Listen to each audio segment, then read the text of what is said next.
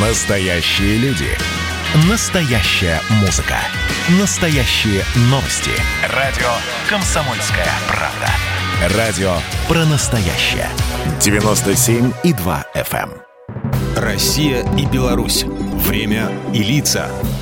Здрасте, здесь Бунин, и сегодня я, слегка прикрыв уши ладонями, вслушиваюсь в грохот канонады, которым отмечается День ракетных войск и артиллерии.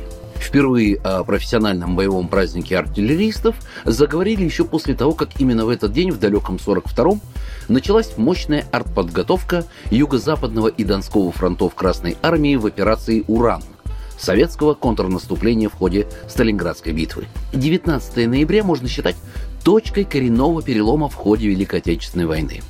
Сначала во всем СССР праздник отмечали как День артиллерии, но в середине 60-х, в связи с переименованием рода войск, он стал именоваться Днем ракетных войск и артиллерии. Это профессиональный праздник всех, кто служит или когда-либо служил в ракетных войсках и артиллерии.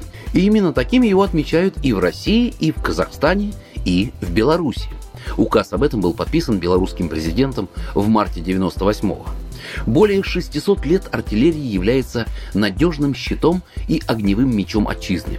Артиллерия прошла славный исторический путь от примитивных огнестрельных орудий XIV века до современных ракетных комплексов и артиллерийских систем, способных наносить удары огромной разрушительной силы. Многовековая история артиллеристов и ракетчиков – пример беззаветного служения Отечеству, героическая летопись немеркнущего подвига в годы суровых испытаний. Современные ракетные войска и артиллерия вооруженных сил Беларуси продолжают славные традиции. Ныне они неотъемлемая часть белорусской армии, основное средство огневого поражения.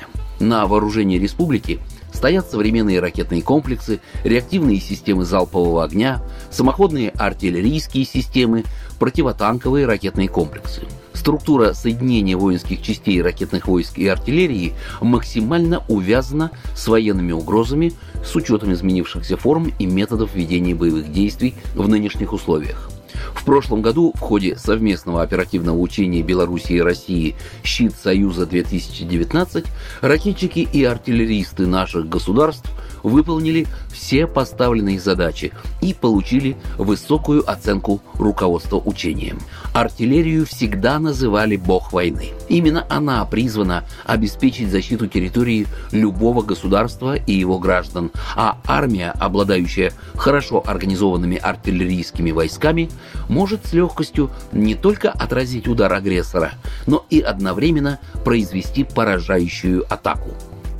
Программа произведена по заказу телерадиовещательной организации Союзного государства. Россия и Беларусь. Время и лица.